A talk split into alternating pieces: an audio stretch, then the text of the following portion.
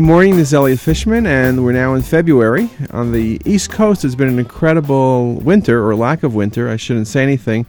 Coming to work today, it felt like April. It must be about 60 degrees at 7 o'clock in the morning. But anyway, I'd like to welcome you to all to our latest podcast. And this one, I'm going to speak a little bit about cardiac CT, but a little different approach to it in terms of some of the things that I've learned recently in some of my travels and lecturing and listening at some meetings. And I was at Barry Katzen's CTA and ISET meeting in uh, Miami several weeks ago, late January, uh, which was a terrific meeting. It was a one day course on cardiac CT and vascular imaging. But the highlight of the meeting to me, and probably to most people, was that Arthur Agatston gave the uh, keynote address over lunch on preventive and early diagnosis of cardiovascular disease and I thought I would just make several comments of things he said. So, first of all, Arthur Agatston is a cardiologist, a preventive cardiologist for the most part in Miami, and he's very famous for a number of things. The thing that he's famous for is the Agatston scoring system, which we use for calcium scoring. So that's pretty impressive. It's not often that things get named after you when you're still uh, alive and kicking and doing well. And the second thing is, uh, many people forget that uh, he is the person who developed the South Beach diet, and he's uh, written a number of books on that. And in fact, he kindly autographed his latest book for me, The South Beach Diet Quick and Easy Cookbook, which I have in front of me. But uh, I'm not here plugging books. This is not Amazon.com. But uh, I thought that I would comment on some of the things he said, and one of the things that was very interesting was this whole idea about treating preclinical disease.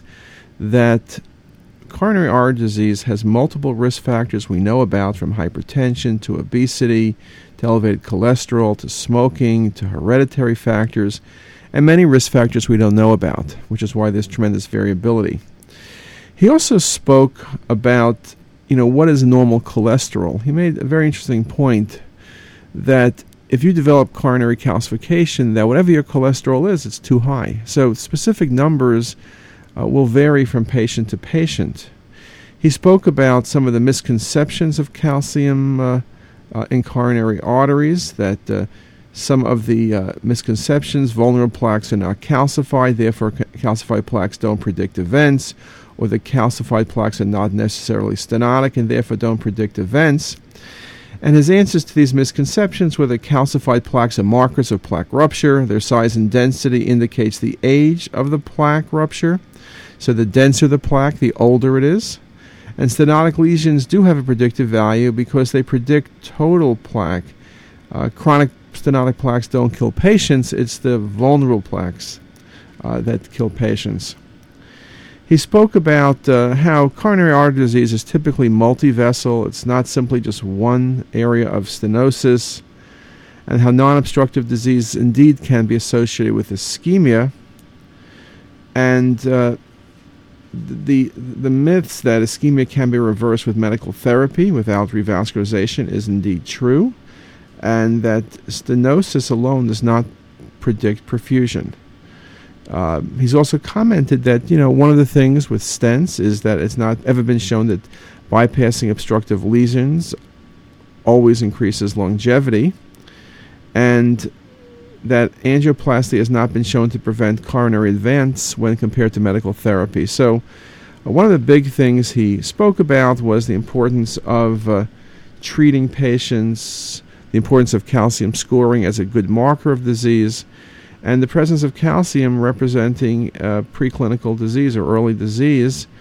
And uh, the point I mentioned is that abnormal cholesterol level is the cholesterol level where preclinical disease is present. So I thought it was a very enlightening talk. Uh, um, uh, you know, the um, the use of uh, CT scanning in preventive cardiology is something I think that will continue to grow, but uh, I think the points he made were indeed very, very critical. So uh, I think it's terrific. He gave a terrific talk, and if you ever get the chance to hear him, it's definitely worth your time.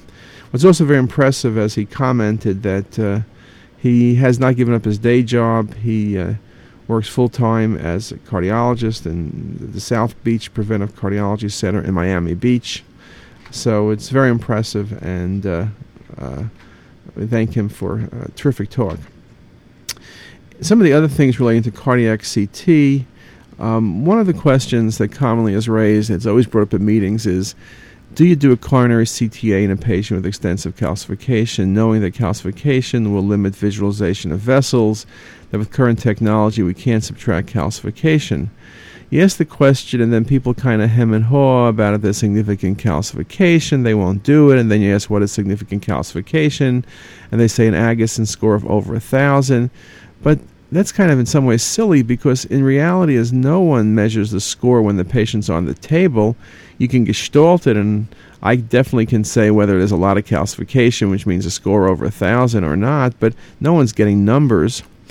And the reason I comment on this is that uh, most people, although they kind of won't admit it, will always do the patient. The patient's in beta block, you got the line in, the patient's on the table. You'll just do the study because maybe there's ancillary information you'll find. For example, uh, patients who get bypass surgery, the uh, potential for placing the grafts and where they should be placed can um, be uh, planned in part by the CTA, which shows what vessels are not truly calcified. But the other thing, uh, I had a case the other day, calcium score ended up being over 1300. But in the areas that weren't calcified, we were able to see a 90 plus percent stenosis of the LAD. And this was a patient who had vague symptoms, wasn't clear what was going on, negative stress test, and the patient went to cath a couple days later and uh, that stenosis was documented in a stent plate. So I really now uh, have a great example of why, regardless of the calcification, there probably is value in doing this study. So I think that's something very, very important um, to understand and something very practical that um, I guess the thing I would say is probably just end up doing the study. Now, at this meeting, I'll just uh, comment on a few other things people spoke about. Uh, people spoke about um, you know, the potential in cardiac imaging for newer studies like SPECT and PET and different type of particularly myocardial PET and the potential uh, that some of the strengths for looking at uh, function and perfusion um, and potentially to quantify absolute flow and flow reserve. So there are a lot of uh, interesting uh, potentials in cardiac imaging for other non invasive techniques. And that'll be something I think that you will see coming along in the next couple years. I think people also spoke a lot about some of the uh, pitfalls of cal- of uh, doing CT, coronary CTA, some of the potential problems, uh, some of the pitfalls.